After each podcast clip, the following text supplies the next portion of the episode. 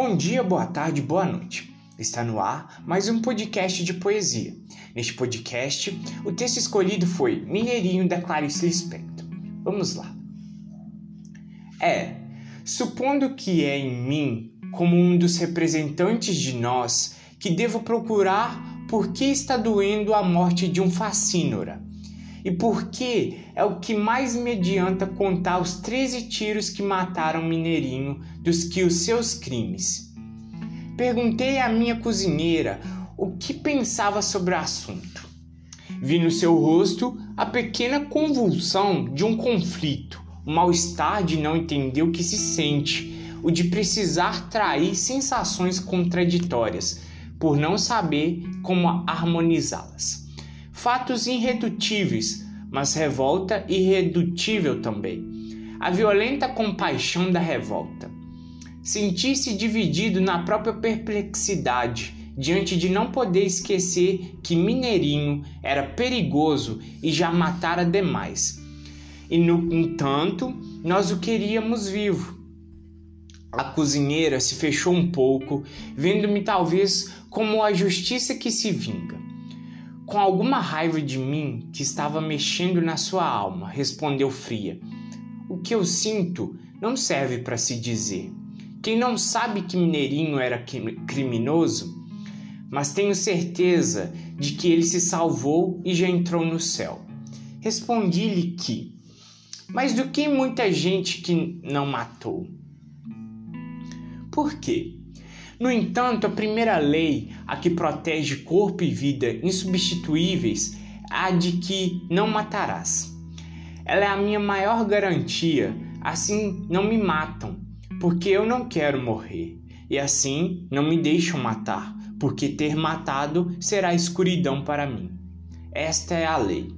Mas há alguma coisa que, se me faz ouvir o primeiro e o segundo tiro com um alívio de segurança, no terceiro me deixa alerta, no quarto desassossegado, o quinto e o sexto me cobrem de vergonha, o sétimo e o oitavo eu ouço com o coração batendo de horror, no nono e no décimo minha boca está trêmula, no 11º digo em espanto o nome de Deus, no 12º chamo meu irmão, o 13º tiro me assassina, porque eu sou o outro, porque eu quero ser o outro.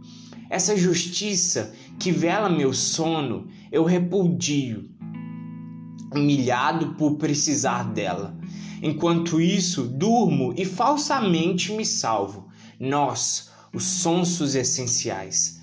Para que minha casa funcione, exijo de mim como primeiro dever que eu seja sonso, que eu não exerça a minha revolta e o meu amor guardados.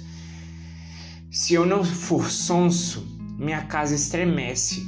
Eu devo ter esquecido que embaixo da casa está o terreno, o chão onde nova casa poderia ser erguida. Enquanto isso, dormimos, falsamente nos salvamos, até que 13 tiros nos acordem. E com horror digo tarde demais, 28 anos depois que Mineirinho nasceu, que ao homem acuado, que a esse não nos matem, porque sei que ele é o meu erro, e de uma vida inteira, por Deus, o que se salva às vezes é apenas o erro, e eu sei que não nos salvaremos enquanto o nosso erro não nos for precioso. Meu erro é o meu espelho, onde vejo o que em silêncio eu fiz de um homem. Meu erro é o modo como vi a vida se abrir na sua carne e me espantei, e vi a matéria de vida, placenta e sangue, a lama viva. E Mineirinho se rebentou o meu modo de viver. Como não amá-lo se ele viveu até o 13º tiro, o que eu dormia? Sua assustada violência, sua violência inocente, não nas consequências, mas em si inocente, como a de um filho de quem o pai não tomou conta. Tudo que nele foi violência é em nós furtivo e um evita o olhar do outro para não corrermos o risco de nos entendermos, para que a casa não estremeça. A violência arrebentada em Mineirinho, que só outra mão de homem, a mão de esperança, pousando sobre sua cabeça, aturde doente, poderia aplacar e fazer com que seus olhos, surpreendidos, se erguessem e, enfim, se enchessem de lágrima. Só depois que um homem é encontrado inerte no chão, sem o gorro e sem os sapatos, vejo que esqueci de ter-lhe dito: também eu. Eu não quero esta casa. Quero uma justiça que tivesse dado chance a uma coisa pura e cheia de desamparo em Mineirinho. Essa coisa que move montanhas e é a mesma que o faz gostar, feito doido, de uma mulher. E a mesma que levou a passar por porta tão estreita que dilacera a nudez.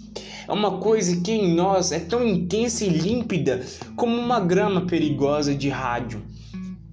Essa coisa é um grão de vida que, se for pisado, se transforma em algo ameaçador, em amor pisado. Essa coisa que em Mineirinho se tornou punhal. É a mesma coisa que em mim faz com que eu dê água a outro homem. Não porque eu tenha água, mas porque também eu sei o que é sede. E também eu não me perdi. Experimentei a perdição. A justiça prévia,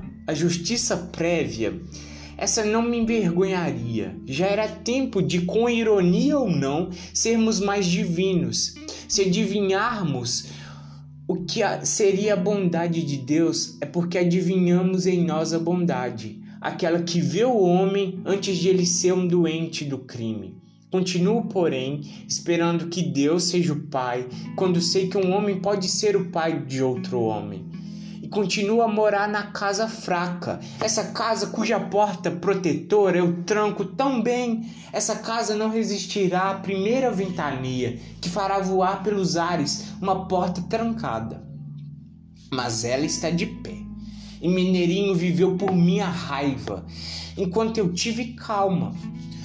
Foi fuzilado na sua força desorientada, enquanto um Deus fabricado no último instante abençoa às pressas a minha maldade organizada e a minha justiça está estupidificada. O que sustenta as paredes de minha casa é a certeza de que sempre me justificarei. Meus amigos não me justificarão, mas meus inimigos, que são os meus cúmplices, esses me cumprimentarão. O que me sustenta é saber que sempre fabricarei um Deus à imagem do que eu precisar para dormir. Tranquilo. E que os outros furtivamente fingirão que estamos todos certos e que nada há a fazer. Tudo isso, sim, pois somos os sonsos essenciais, baluartes de alguma coisa, e, sobretudo, procurar não entender. Porque quem entende desorganiza. Há alguma coisa em nós que desorganizaria tudo, uma coisa que entende.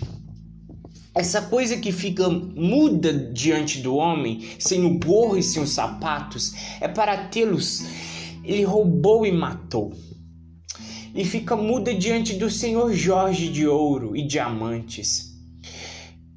São Jorge de ouro e diamantes. Essa coisa muito séria em mim fica ainda mais séria diante do homem metralhado. Essa alguma coisa é o assassino em mim? Não, é o desespero em nós. Feito doidos, nós o conhecemos, a esse homem morto onde a grama de rádio se incendiara.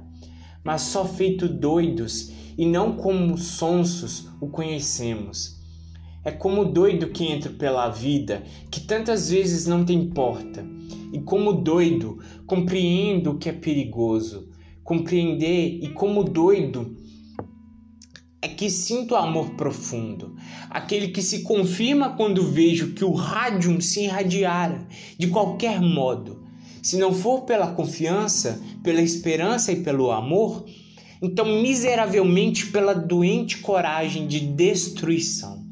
Se eu não fosse doido, eu seria 800 policiais com 800 metralhadoras, e essa seria a minha honorabilidade. Até que viesse uma justiça um pouco mais doida.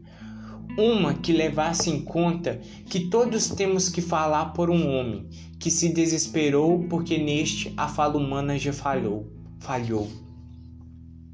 Ele já é tão mudo que só o bruto grito desarticulado serve de sinalização.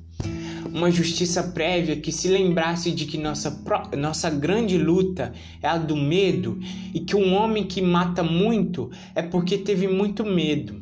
Sobretudo, uma justiça que se olhasse a si própria e que visse que nós todos, lama viva, somos escuros. E por isso, nem mesmo a maldade de um homem pode ser entregue à maldade de outro homem, para que este não possa cometer livre e aprovadamente um crime de fuzilamento. Uma justiça que não se esqueça de que nós todos somos perigosos, que na hora em que o justiceiro mata, ele não está mais nos protegendo, nem querendo eliminar o criminoso. Ele está cometendo o seu crime particular, um longamente guardado.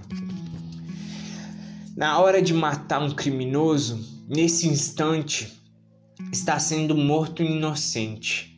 Não é que eu queira o sublime, nem as coisas que foram se tornando as palavras que me fazem dormir tranquilo. Mistura de perdão, de caridade vaga, nós que nos refugiamos no abstrato. O que eu quero é muito mais áspero e mais difícil. Quero o terreno.